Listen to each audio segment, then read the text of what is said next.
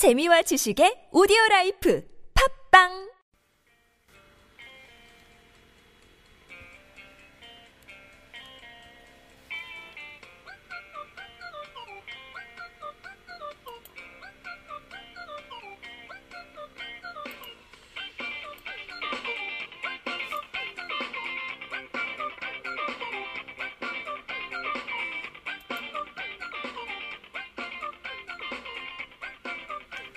방자한 이야기 팟캐스트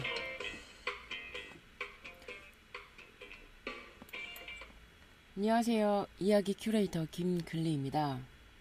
네, 오늘은 방자한 이야기 여섯 번째 에피소드 사기꾼 증후군입니다. 당신 진짜 멋있어요. 아, 이런 걸 해내시다니 정말 능력 있으신데요. 꼭 한번 만나뵙고 싶습니다.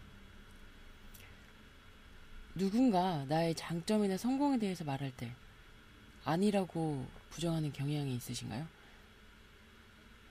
누군가 칭찬할 때 잘한 것보다는 잘 못했던 게 자꾸 생각이 나시진 않나요?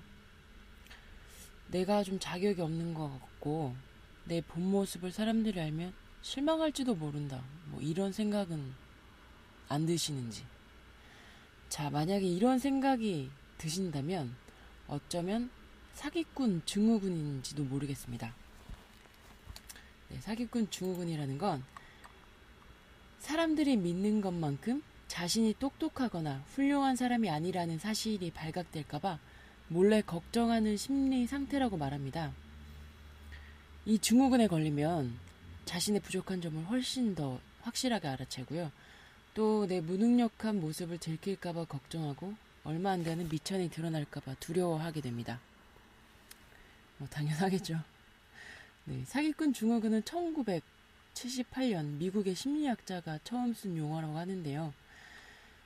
본인이 충분히 능력을 갖고 있음에도 불구하고 스스로를 무능하다고 생각하고 비하하는 이런 장애는 생각보다 아주 흔하다고 합니다.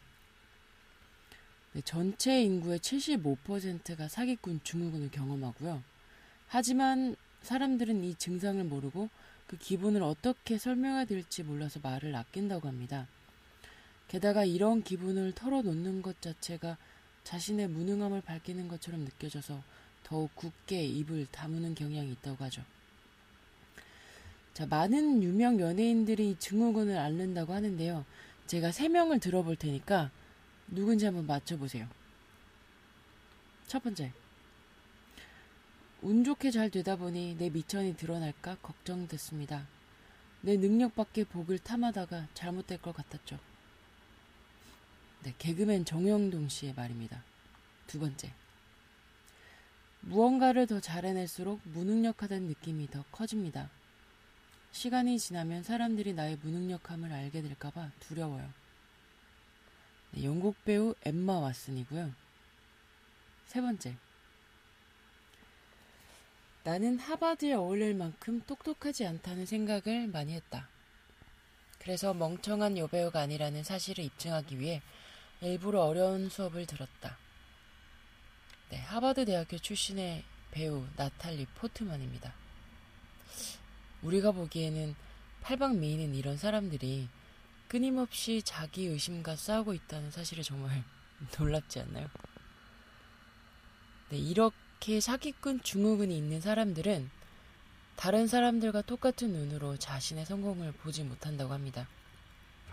내가 노력해서 성공한 게 아니라 외부 요인 때문에 성공했다고 생각하는 거죠. 그래서 자신의 성공을 별것 아닌 것처럼 생각합니다. 뭐, 그날 내가 좀 운이 좋았던 것 같아요. 뭐, 그냥 운이 좋았던 거죠. 뭐 이렇게 말이죠. 네. 저, 저도 잘 쓰는 말인데, 어, 실은 돌아보면 저도 그랬던 것 같아요. 이게 뭐 무슨 상을 받아도, 그리고 뭐 히말라야를 오를 때도, 뭐 무존 여행을 해낼 때도, 뭐 책을 출판할 때도, 사람들이 잘했다고 칭찬해 주는데, 별로 와닿지가 않았거든요. 네. 그냥 내가 한 것들은 운이 좋았기 때문에 우연히 일어난 일이라고 생각을 했어요. 그리고 반면에 사람들이 내 본 모습을 알아채릴까봐 좀 조마조마했었던 경험이 있네요. 네, 제 미천이 드러날까봐 두려웠던 거죠. 그땐 몰랐는데 지금 와서 보니까 그게 바로 사기꾼 증후군이었더라고요. 그래서 정신과 의사이자 베스트셀러 작가인 문효한 씨는 사기꾼 증후군에 대해서 다음과 같이 이야기를 했습니다. 상담실에는 이 증후군을 앓고 있는 사람들이 많이 찾아옵니다. 운이 아니라 스스로의 힘으로 많은 성과를 이루어낸 사람들 중에서도 많고, 성실하지 못해서가 아니라 그러한 두려움으로 인해 의미 있는 도전을 피하는 사람들에게서도 많고, 누군가 호감을 가지고 다가오면 자꾸 뒤로 물러서는 사람들에게서도 참 많습니다. 이들은 하나같이 실패나 거절에 대한 두려움이 너무 크고 자신에 대해 나쁘게 생각하도록 습관화되어 있는 사람들입니다. 즉, 이들의 마음속에는 하나하나의 행동에 대해 감시하고 구박하는 못된 시어머니가 있습니다. 이 구박꾼의 역할은 이렇습니다. 좋은 점은 못 보게 하고 오직 실수와 약점만을 꼬집어서 넌 못났어. 넌 그럴 자격이 없다고. 라는 생각을 하게 만들죠. 문제는 그 구박꾼이 너무 오래 머무르다 보면 내면의 소리가 되고 정체성의 일부가 된다는 사실입니다. 나는 그럴 자격이 없는 사람이야. 라는 생각이 굳어져서 삶의 성장을 막게 하고요. 깊은 관계를 방해하고 불행의 뒷골목을 서성거리게 만든다는 거죠.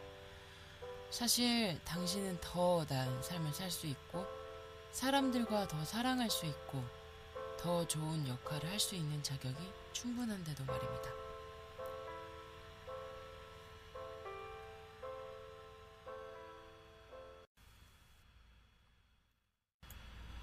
네, 이 글은 2013년 당신의 마음에 마음을 깨우는 무료한 에너지 플러스 710호에서 발췌한 겁니다. 만약에 이 방송을 들으시는 분들 가운데서도 이런 기분을 느껴본 적이 있다면 자, 이런 질문을 하실 것 같아요. 자, 그럼 이제 어떻게 하면 좋을까? 내가 최고야. 이 말을 아침마다 반복할 수도 있고, 난 자격이 있지. 라고 스스로에게 속삭여서 뭐 자존감을 키울 수도 있겠죠.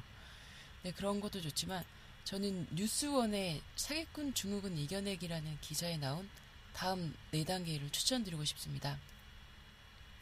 자, 1단계입니다. 사기꾼 중국은이 무엇인지 알기.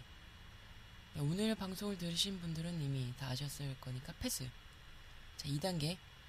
모두가 겪는 증상이라는 걸 인지하기. 네, 나만 겪는 특별한 일이 아니라 무려 인구의 75%가 겪는 아주 보편적이라는 걸 아는 거라는 거죠. 네. 뭐 이것도 아셨을 테니까 패스. 자, 그럼 3단계. 왜 이러한 기분이 드는지 이해하기.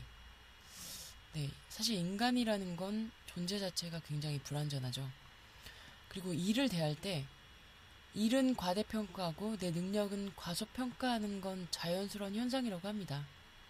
그래서 이런 불완전을 수용을 하면 내 부족한 부분이 한층 편해진다고 하죠. 자, 마지막 단계 4단계입니다. 사기꾼 증후군과 어울려 살기. 자, 만만치가 않은 단계입니다. 대체 어떻게 어울려 살 수 있을까? 이와 관련돼서 재미있는 이야기를 하나 해드릴게요. 자, 어느 날 부처가 제자들에게 가르침을 전하고 있었습니다. 그런데 갑자기 무리 구석에서 마라, 즉 악마가 나타났습니다. 제자들은 모두 마라가 이곳을 혼란스럽게 하고 망칠 거라고 생각했죠. 한 제자가 부처에게 급히 달려가 말했습니다. 부처님, 마라가 이곳에 왔습니다. 위험합니다. 불안에 떨고 있는 제자에게 부처가 이렇게 조용히 말했습니다. 잘 됐구나. 차 한 잔 마시게 들어오라고 하이라. 네, 타라 브렉의 책 지금 이 순간 있는 그대로 받아들임에 나오는 이야기입니다.